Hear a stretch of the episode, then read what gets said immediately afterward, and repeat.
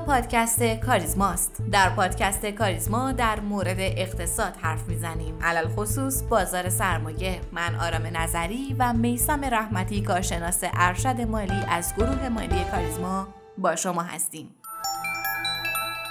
اخبار هفته رو با آمارهای اقتصادی پی می‌گیریم. آمار نرخ تورم در این هفته نشون داد که بار دیگه این شاخص رکورد زد. نرخ تورم نقطه‌ای در خرداد ماه 1401 به عدد 52.5 درصد رسید که نسبت به ماه قبل 13.2 دهم واحد درصد افزایش داشته. نرخ تورم نقطه‌ای گروه عمده خوراکی‌ها، ها و دخانیات با افزایش 32 دهم واحد درصدی به 81.6 درصد و گروه کالاهای غیر خوراکی و خدمات با افزایش 2.8 واحد درصدی به 36.8 دهم درصد رسیده. این اتفاق اولین اثر حذف ارز 4200 تومانی به شمار میاد.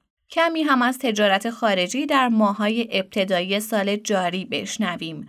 بر اساس آمار منتشر شده توسط گمرک ایران در سه ماهه امسال نزدیک به 36 میلیون تن کالا به ارزش 25.5 میلیارد دلار بین ایران و سایر کشورها تبادل شد که نشون دهنده رشد 19.5 درصدی تجارت خارجی ایران در بهار امساله. بر اساس آمارهای سازمان امور مالیاتی درآمد مالیاتی دولت در دو ماهه نخست سال جاری 61341 میلیارد تومن بوده که از این رقم حدود 35 درصد اون مربوط به مالیات اشخاص حقوقی یا همون شرکت ها 8 و 19 صدام درصد مربوط به مالیات بر درآمد و 5 و 3 دهم درصد مربوط به مالیات بر ثروت و مابقی هم مربوط به مالیات بر کالا و خدمات بوده.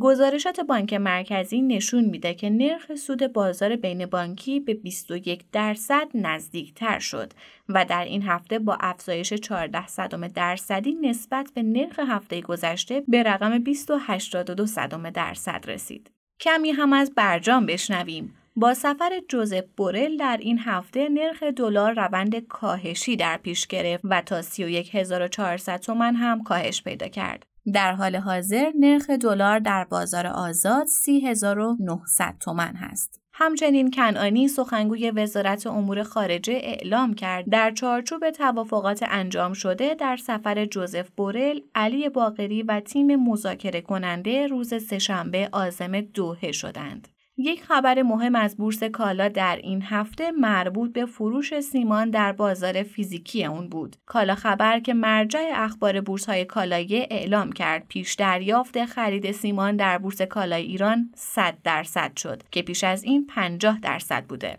این تغییر که بسیاری از خریداران از اون بی اطلاع بودن باعث شد تعداد کودهای معدودی در روز یک شنبه تایید بشه و تقاضای سیمان در اون روز در سطوح کمتری قرار بگیره. در نهایت رقابتی در نرخ سیمان شکل نگرفت و معاملات روی قیمت پایه کشف شد.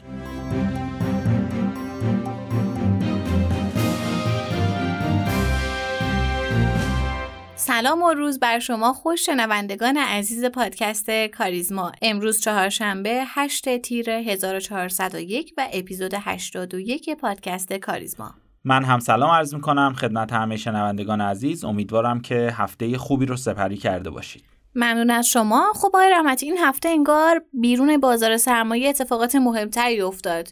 خبرهای جست و گریخته از برجام به گوش می‌رسه و در نتیجه این اتفاقات به نظر می‌رسه انتظارات سرمایه گذاران هم کمی دستخوش تغییر شده. درسته؟ بله در این هفته با آغاز دور جدید مذاکرات و خبرهای مثبت از طرفین این گفتگو کمی فضای خوشبینی دوباره فضای سرمایه گذاری رو گرفته. دلار در این هفته و با انتشار این اخبار از محدوده های بالای 30000 تومان به کانال 30000 تومان وارد شده. خب همین کاهش دلار نشون دهنده ایجاد انتظارات مثبته. هرچند همونطور هم که بارها هم گفتیم تا زمانی که موفقیت یا حتی عدم موفقیت برجام به طور رسمی اعلام نشه نباید وزن زیادی به این اخبار بدیم. در زمان فعلی تحلیل تنها ابزار سرمایه گذاریه توی سه هفته گذشته قیمت سکه حباب قیمتی بسیار زیادی به خودش گرفته بود و و فقط از نظر تحلیلی بود که این حباب قیمتی تایید نمی‌شد و خب الان شاهد این هستیم که این حباب قیمتی به 10 درصد کاهش پیدا کرده. با توجه به وضعیت فعلی بازار سرمایه فعلا واکنش عجیبی به این خبر نداده و به نظر می‌رسه این بار منطقی تر از گذشته داره رفتار می‌کنه و منتظر خبر قطعی برجامه. درسته. آقای رحمتی این هفته شاهد گزارشات ماهانه شرکت ها هم بودیم که برخی از این گزارشات مناسب بود. در کل بازار از نظر بنیادی توش وضعیتی قرار داره. اگر بخوایم از نظر بنیادی بازار رو بررسی کنیم باید گروه های مهم رو نگاه کنیم. در گروه پالایشی با ثبات قیمت نفت بالای 110 دلار حتی با خبرهای برجام می‌تونه باعث افزایش تقاضا در گروه پالایشی بشه. به نظرم بعد از برگزاری مجامع این گروه و رسیدن گزارشات سه ماهه این گروه وضعیت بهتری به خودش می‌گیره. در گروه خودرو هم همچنان خبر بلوک مهمترین خبریه که فعلا بین زمین آسمونه ولی گزارشات خوبی هم از این گروه پرنوسان داریم. به عنوان مثال خود ایران خودرو و سایپا فروشاشون خوب شده. سایپا در سه ماهه حدود 117 هزار میلیارد ریال و خودرو هم حدود 338 هزار میلیارد ریال فروش داشتن که نسبت به سال گذشته حدود یک برابر فروش رو ثبت کردن. نمادایی مثل خاور و خدیزل هم گزارشات بسیار خوبی رو منتشر کردند.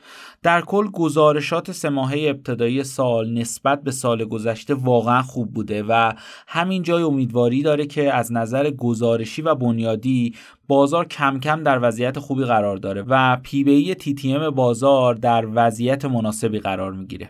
خب چقدرم عالی گزارشات خوبیه. گزارش مسکن هم اتفاقا منتشر شد. در مورد اونم صحبت کنیم یه خورده.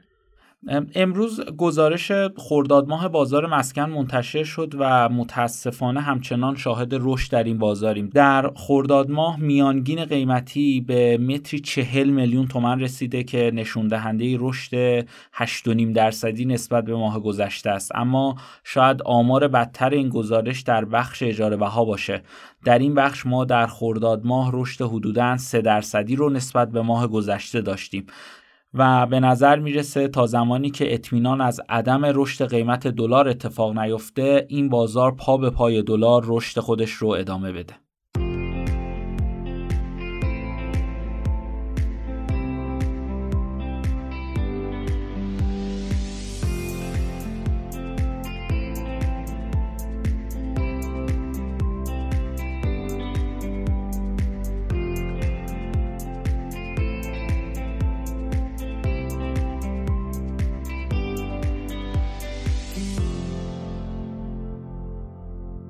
از دهه ها قبل ایران درگیر پرونده های مختلف حقوقی در سطح بین الملله. از پرونده هواپیمای مسافری ایرباس ایران و اموال بلوکه شده ایران در آمریکا گرفته تا پرونده هسته‌ای که در سالهای اخیر دردسرساز شده. برای بررسی درگیری ایران در این پرونده ها در محاکم بین المللی و پرونده هسته‌ای ایران در شورای امنیت سازمان ملل و همپوشانی برهم خوردن توافق برجام و برنامه موشک ایران گفتگویی داشتیم با جناب آقای محمد علی بسیری دانشیار گروه علوم سیاسی و روابط بین الملل دانشگاه اصفهان و صفر تا صد این مسئله رو مورد ارزیابی قرار دادیم. سلام جناب دکتر خیلی خوش اومدید به این قسمت از پادکست ما. عرض سلام و ادب دارم خدمت شما و شنوندگان محترم شما. زنده باشید. استاد ما خیلی وقتها میشنویم که توی اخبار توی حالا روزنامه ها توی رسانه ها که ایران درگیر یک سری پرونده های هسته ای شده و در حقیقت یک سری درگیری ها و تنش ها توی سطح بین الملل داره. اول از همه بفرمایید این درگیری ها به زبون ساده این دعواهای غرب و ایران و حالا تو فضای بین الملل تنش هایی که ایران داره اصلا از کجا شروع شده؟ به خاطر چی اتفاق افتاده؟ اگه میشه اول در ارتباط با این موضوع توضیح بفرمایید. ببینید اکثر کشورها در مسائل سیاسی اقتصادی اجتماعی که در حوزه بین با همسایگان منطقه و نظام نهادهای بین الملل دارند اگر قراردادهای دو یا چند جانبه بین اونها باشه یا به پیمانها و کنوانسیونهای بین المللی و یا سازمانهای بین المللی ملحق شده باشند و عضو باشند معمولا این کنوانسیون ها نهادها و این سازمان ها در مورد اختلافات بین اعضا راهکارهای قضایی مشخص کرده از جمله مسئله رو به سمت داوری بردن و یا مسئله رو به دیوان لاهه و یا رکن قضایی اون سازمان بینالمللی بردن اجبار می‌کنه. ایران هم به دلیل اینکه عضو یک سری از سازمان بینالمللی و کنوانسیون ها و پیمان ها هست از جمله مثلا NPT در بحث کنوانسیون منع تکثیر سلاحهای هسته ای یا حالا کنوانسیون های دیگه بحث منع تکثیر سلاح شیمیایی بیولوژی و حالا عضو آژانس عضو منشور ملل متحد. یک سری پرونده های عمومی که به دلیل عضویت ایران تعهداتی داره از طرف اعضای دیگر این نهادهای بینالمللی و یا خود اون نهاد به نقض تعهد متهم میشه که پروندهش به اون نهاد قضایی یا حالا لاهه یا نهادهای قضایی آژانس یا سازمان ملل و یا شورای امنیت که حالا هر کدوم جای خود داره ارجاع داده میشه. در این زمینه ایران یک سری پرونده هایی بعد از انقلاب به صورت عام داشته. یکی بحث همیشه حقوق بشر بوده که در شورای حقوق بشر سازمان همیشه ما مطرحیم و حالا یا قطعنامه علیمون میدن یا هشدار میدن. یکی بحث هسته ای است که دو, سه دهه اخیر خیلی حساس شده که هم در شورای حکام و بعد شورای امنیت چندین خدمت شما ارز کنم قطنامه هم داشتیم و همچنان هم این مسئله به صورت برجام و توافقات جانبی و که شغلساش ادامه داره.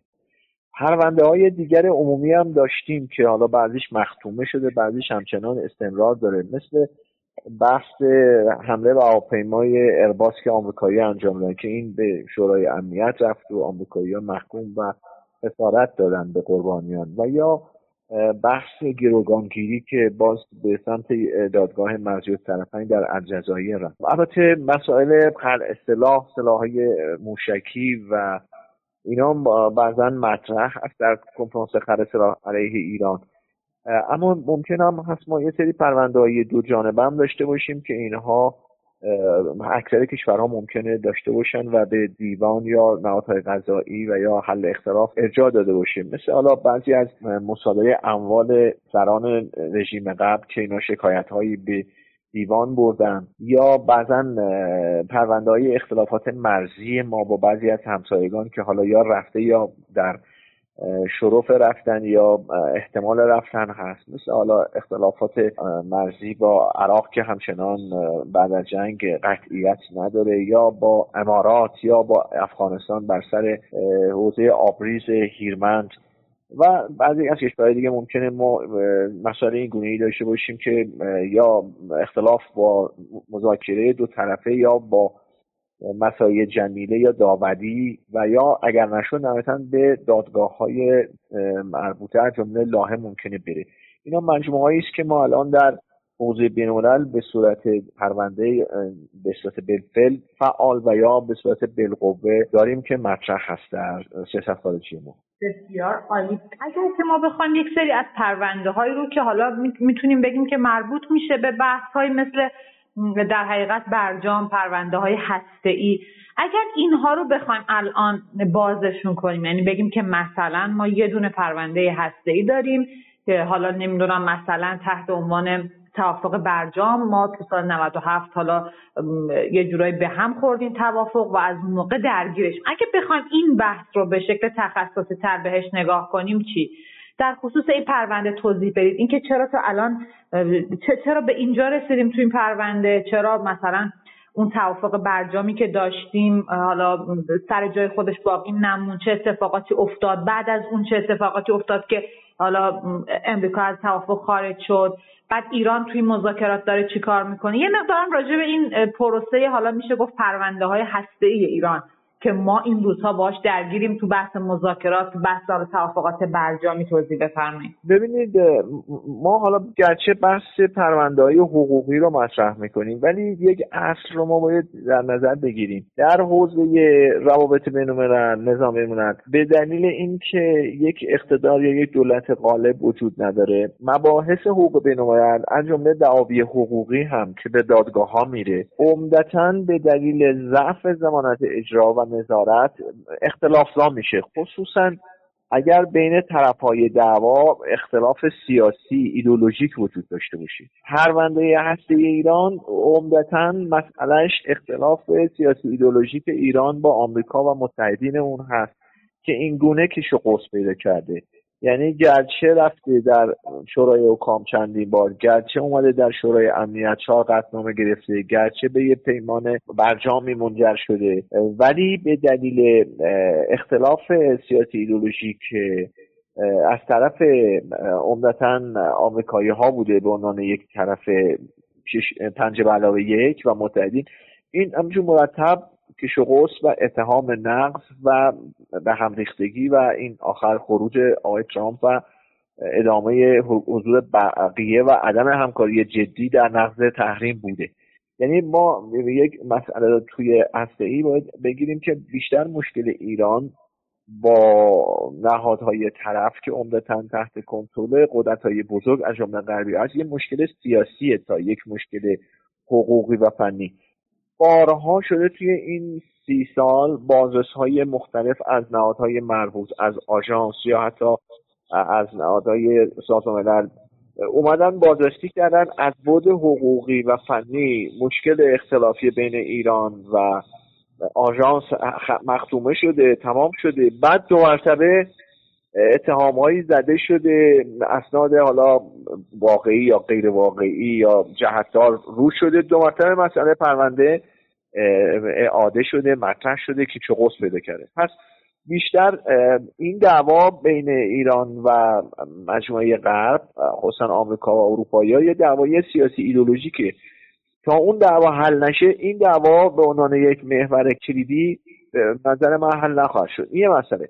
یه مسئله دیگر این که جریانهای داخل دو کشور خصوصا آمریکا و ایران به دلیل تقابل های با سیاسی ایدولوژیک به صورت افراطی و تفریطی همین هم بهانه هایی درست می‌کنن تا اگر روی بحث هستی توافقی برسه مثل برجام به دلیل مخالفت و یا حرکت های عملی ضد اون برجام بیان مسئله پرونده رو دو مرتبه از مختومه بودن خارج کنند که طرف مقابل بیاد اتهام به ایران بزنه. شما این موارد نقض کردید خلاف تعهدات خلاف روح برجامه خلاف توافق.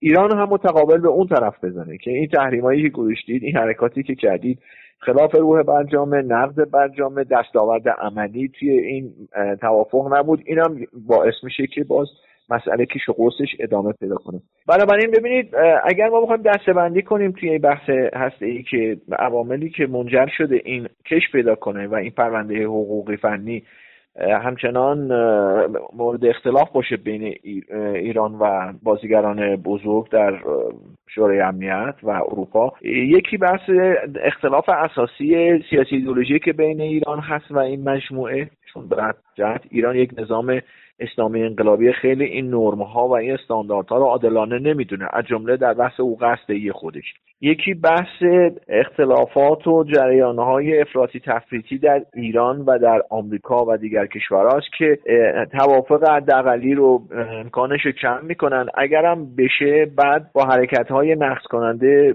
طرف مقابل رو به اعتراض و تقابل میکشونن و مسئله خاتمه پیدا نکرده. یکی هم بحث قدرت های رقیب ایران یا قدرت های بزرگی که از این تنش حقوقی فنی ایران یا بگیم از این آب گلالود می‌خوان مزایای سیاست خارجی خودشون رو تعقیب کنن. اینا هم باز کاتالیزور در تشدید بحران هستن. فرض کنید حالا ما توی مجموعه پنج علاوه یک میگیم مثلا روسیه یا چین طرف ماست. اروپا و آمریکا نیست. ولی خیلی موارد نشون داده خود همین روسیه و چین توی قطعنامه ها مواردی بر علیه ما اومدن رأی دادن خصوصا اون چهار قطعنامه ای که در شورای امنیت نهایتا حد اکثر تحریما رو علیه ما اعمال کرد. خب این یه منافعی برای اون اختضا می‌کنه که ایران توی همین حالت بمونه. کلا از این بحران این پرونده خارج نشه. این هنوز رها نشده. حالا مواردی مواضع ایران رو کاملا حمایت کردن و وتو هم کردن ولی خیلی وقتا هم علیه ایران رأی دادن و قطنامه ها رو علیه ایران جلو بردن و بحران رو پیچیده تر کردن. یا الان تو همین آخرین مذاکراتی که روزها محور بودن و بحث جنگ اوکراین رخ داد خیلی ها معتقدن همین عامل باعث شد که فعلا به نوعی مذاکرات متوقف بشه یا مسکوت بشه یا تاخیر بیفته نتیجه نده. غیر از اینها هم بازیگران منطقه‌ای به عنوان رقیب مدخلیت توی کش و این پرونده داشتن مثل عربستان سعودی. مثل امارات مثل اسرائیل. اینها هم باز این وضعیت بحرانی هسته ایران در اینکه ایران کاملا پروندهش بسته نشه یا اینکه کاملا دستاورد هسته ایش به نچه نرسه منافع دارن که این برزخ حقوقی برای ایران ادامه پیدا کنه که حالا به تعبیر خودشون ایران دست و پاش بسته باشه قدرت مانورش حداقل باشه توی تحریم ها درآمد ملیش و توسعهش در واقع لطمه بخوره و امثال زای این مجموعه عوامل است که این پرونده رو به عنوان یک پرونده شاخص و تاثیرگذار در سیاست داخلی و خارجی ایران در سه دهه همچنان لاینحل در مراجع بینالمللی و حقوقی نگه داشته و مسائلش همچنان تمام نشده مطرح هست. بسیار عالی. جناب بسیری ما آدم هایی که حالا خیلی اطلاعات حقوقی نداریم خیلی اطلاعات بین المللی نداریم از زبان این افراد از شما سوال می‌پرسم. ما خیلی وقتها نمی‌دونیم مثلا توافق برجام چیه و مثلا چه, چه هم پوشانی داره با یه چیزی مثل برنامه های موشکی ایران. آیا اصلا اینا با هم ارتباطی دارن؟ آیا ندارن؟ چرا تو سطح بین الملل یه وقتا اینها انگار با هم قاطی میشه؟ میشه یه توضیح به ما بدین ما تفاوت اینا رو بفهمیم یا اگر هم پوشانی دارن یا تضادی دارن؟ یه مقدارم راجع به این توضیح بفرمایید. ببینید من اینو که اشاره کردم؟ چون اختلاف ایران عمدتا با غرب به رهبری آمریکا. یک اختلاف سیاسی ایدولوژیک هست. اینا چهار حوزه رو به صورت خطوط قرمز برخورده با ایران یا مهار ایران از بعد از انقلاب مطرح کردن که حالا زمانی می‌گفتن یکیش برجام اول بعد برجام دو سه چهار هم که مطرح می‌شد در دولت قبل. حوزه حساس و اصلی دعوا رو بحث اتم می‌دونستن که بر جهت این چرخه سوخت بر اساس اینکه ایران عضو MPT هست عضو آژانس هست متعهد هست که به سمت نظامیگری و تولید بمب اتم نره باید به این تعهد عمل کنه. خب این عمده دعوا روی این مسئله بوده تا الان بوده.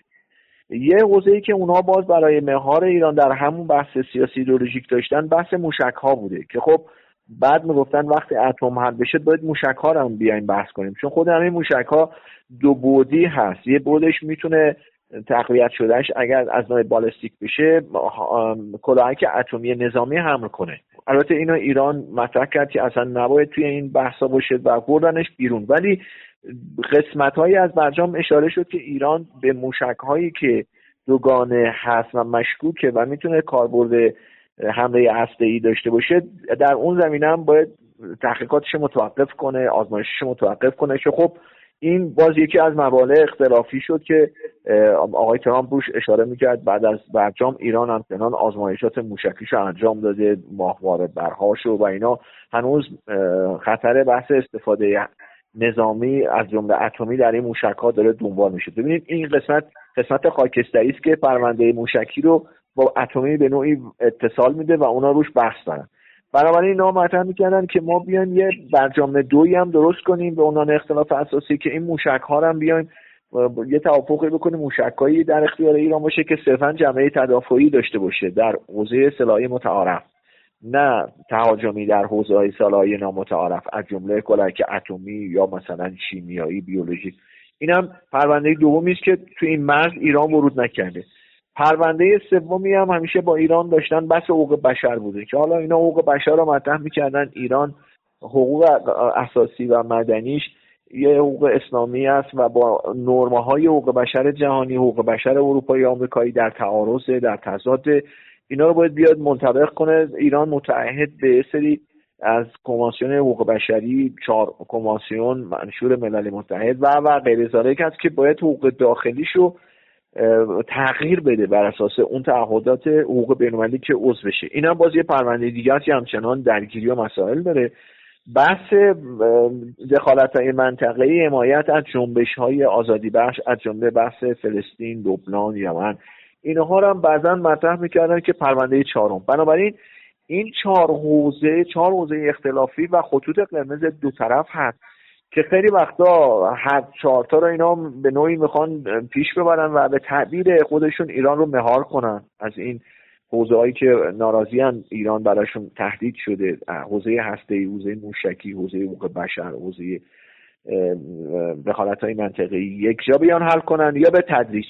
اینه که این چهار حوزه چهار حوزه اختلاف سیاست خارجی ایران از جمله در ابعاد حقوق بینالمللیش بوده در ابعاد سیاسی بیشتر. و بعضا اینا به هم مخلوط می‌کنن تو خیلی از مذاکرات و ایران تلاش می‌کنه که اینا رو جدا کنه. بعضا مطرح می‌کنن هسته ای اگر حل شد موقته چون اون سه حوزه باز دو مرتبه تخریب اعتماد تخریب همکاری رو برای ما دو مرتبه درست می‌کنه که حوزه اولی هم اگر به توافق رسیدیم مثل برجام دو مرتبه هر دو طرف عملیاتیش نکنن موانع درش باشه و نچه نده این چهار حوزه به چهار پرونده و چهار اختلاف اساسی و حتی میشه بگیم چهار مرز خط قرمز در مسائل سیاست خارجی ایران با طرف های غربی در این چهار دهه مطرح شده که باز من برمیگردم مسئله رو ریشه اصلیش به اختلاف سیاسی ایدولوژیک ایران با این مجموعه است که اونها می‌خوان ایران را از این بود مهار و کنترل کنن با این چهار حوزه. ایران می‌خواد با اونا تقابل کنه از این چهار حوزه و به تعبیری سیاست انقلابیش و صدور انقلاب رو تحولات حالا ارزشیش رو در منطقه و دنیا از این چهار حوزه جلو ببره. این تعارض همچنان هست و تا زمانی که اون اختلاف سیاسی ایدولوژیک هست در این حوزه ها مشکل حل شدنی نخواهد بود. بسیار عالی. من یه سال دیگه دارم. سال آخرمه و بحثتون رو بیشتر از این نمی‌گیرم. جناب بسیری ما یه وقتایی یه اصطلاحاتی میشنویم و خب معنیشون رو نمی‌دونیم تفاوتشون رو با هم نمی‌دونیم. مثلا همین NPT همین پیمان منع گسترش سلاح هسته ای یا مثلا شورای حکام شورای امنیت مجمع عمومی سازمان ملل. می‌خوام ببینم اینا تفاوتاشون با چیه؟ اون NPT که مشخصه یه پیمانیه که حالا در حقیقت اجازه نمیده به شاید کشورهایی که جدیدن بخوان بیان و سلاح هسته تولید کنن اجازه نمیده همچین کاری انجام بدن. ولی خب ما زیاد مفهومهاشون رو به شکل مشخص و مجزا نمی‌دونیم. اگه میشه یه مقدار راجع به نام توضیح بدید ممنونتون میشم. ببینیم NPT که مخفف نان پوریفیکیشن تریتی هست پیمان معنی تکثیر سلاحهای در واقع اتمی. در دهه 60 وقتی که تقریبا پنج قدرت دارای حق وتو اتمی شدن اتمی نظامی. اول خب آمریکایی شدن بعد شوروی شد بعد انگلیس فرانسه و متأخر چین. اینا این پیمان رو عمدتا غربی ها کردن که اتم در خدمت صلح باشه. یعنی بیان کشورها عضو این پیمان بشن. کشورهایی که هنوز اتم چه صلح آمیز چه نظامی ندارن. و باشگاه انحصار اتم نظامی فقط مربوط به این پنج قدرت دارای حق وتو در شورای امنیت باشه. بقیه اعضا اجازه ندارن اگرم چرخه سوخت یا فعالیت هسته ای دارن به سمت تولید بمب اتم برن. خب این سال 63 مطرح از سال 63 مطرح شد. 68 خیلی از کشورها عضو شدن از جمله کشور خودمون. کشورهایی که عضو شدن ساز و کار همکاری های هسته ای صلح آمیز و نظارت بر این توانها و سازمان های هسته ملی برای اینکه انحراف به سمت اتم نظامی نداشته باشه باعث شد که آژانس بینالمللی اتمی تأسیس بشه. در واقع آژانس بینالمللی اتمی یک نهاد بینالمللی است که NPT رو می‌خواد عملیاتی کنه که این متشکل شده از عضویت کشورهایی که در NPT هن و اونم برای خودش دبیرخانه داره شورای حکامی داره مجمع عمومی داره که پرونده هایی که مطرح میشه از طرف اعضا. حالا چه می‌خوان ورود کنن چه اختلاف میشه که این کشور از تعهدات امپیتیش خارج شده میره در اون شورای حکام بررسی میشه. شورای حکام در واقع پرونده مطرح ایران کره شمالی یا دیگر که عضو NPT و آژانس میارن بحث می‌کنن بحث های حقوقی بحث های فنی. اگر اختلاف هست ناظرایی رو دبیر کل اون که الان آقای گروسی هست بارها داشتیم آقای پتروسخالی و دیگران بودن. میفرستن گزارش فنی دستگاه هایی نصب می‌کنن دوربین هایی اگر مسئله تمام شد اختلاف خب اون پرونده مختومه میشه. اگر نشد کش پیدا کنه اگر اختلاف شدید شد چون MPT و آژانس به نوعی زیر مجموعه های سازمان ملل از جمله شورای امنیت هست. وقتی پرونده اختلافی بود تهدید امنیت بین پیدا کرد مثل مورد خود ما که قبلا در دوره آقای احمدی نژاد شد. شورای کام میگه این از اختلاف حقوقی و فنی که مربوط به آژانس هست دیگه خارجه. اختلاف امنیتی تهدید صلح داره. این مربوط به وظایف شورای امنیت هست. پرونده اتوماتیک میره در شورای امنیت. اونجا از بعد شورای امنیتی میان به مسئله نگاه می‌کنن. کما اینکه پرونده ما در دوره دولت آقای احمدی نژاد رفت و چهار قطنامه برای محکومیت ایران و توقف فعالیت ها و رفتن زیر بند هفت منشور ملل متحد که کشوری رو تهدید صلح جهانی بدونن و بعد حمله نظامی بهش بکنن ما پروندهمون شد. که خب مذاکرات در دوره آقای روحانی به اینجا ختم شد که در برجام این تعهدات رو ایران بپذیره و پرونده ایران اونجا مختومه بشه. یه قطنامه ظاهرا 32 33 آخریش بود که اون مختومه شد. دو سه سالم برجام اجرا شد ولی با دلایلی که اشاره کردم اختلافات سیاسی ایدولوژی که اصل مسئله بود. کارشکنی های مخالفین داخلی ایران و آمریکا در برجام دخالت های رقابت کنه رقبای ایران مسئله را به سمتی سوق داد که آمریکا یک جانبه از برجام خارج شد. و همچنان این مسئله دو مرتبه به عنوان پرونده اختلافی بین ما و آژانس و شورای امنیت و اعضای پنجره به علاوه یک همچنان کیش و قوس پیدا کردیم. بنابراین MPT آژانس دو تا نهاد بین‌المللی که به نوعی زیر مجموعه سازمان ملل و منشور ملل متحد هستند و از حقوقی تخصصی این نظارت اول با اوناست. اگر از این حوزه به امنیتی دفاعی رفت میره به شورای امنیت در سازمان ملل متحد.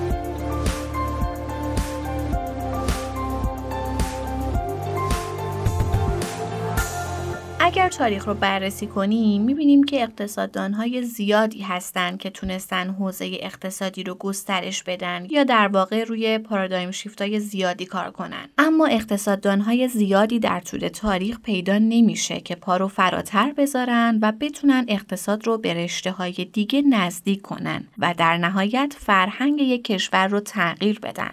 آلبرتو آلسینا اقتصاددان ایتالیایی از همون دسته اقتصاددانهایی که کارهای بین زیادی انجام داده. آلبرتو در بین اهالی اقتصاد انقدر محبوبه که ریچارد پروتز اقتصاددان آمریکایی بریتانیایی که نشان امپراتوری بریتانیا رو داره دربارش گفته که آلبرتو آلسینا استثنائیه بهترینه واقعا صبر می‌کنید که از دست شما بره اونقدر محکم برای خودتون نگهش دارید که انگار الماس در مشتتون پنهان کردید.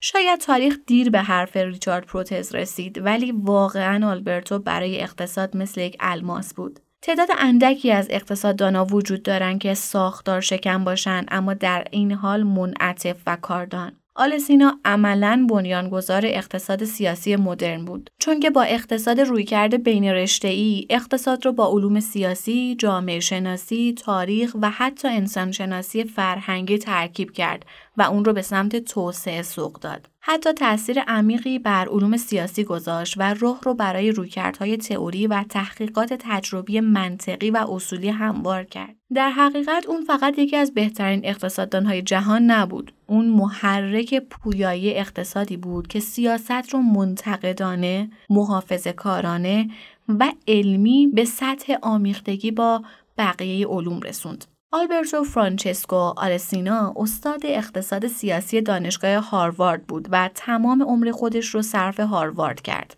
اون لقب شاهین محافظ کار رو گرفته و این نکته رو فراموش نکنیم که آلبرتو شاید در ظاهر یک اقتصاددان بود اما مثل یک دیپلمات حرفه‌ای ایتالیا و اروپا رو با اقتصاد به هم نزدیک کرد. آلبرتو آلسینا نه تنها در بین اساتید محبوب بود بلکه در بین دانشجوهای خودش هم لقب رفیق دانشگاه رو گرفته بود.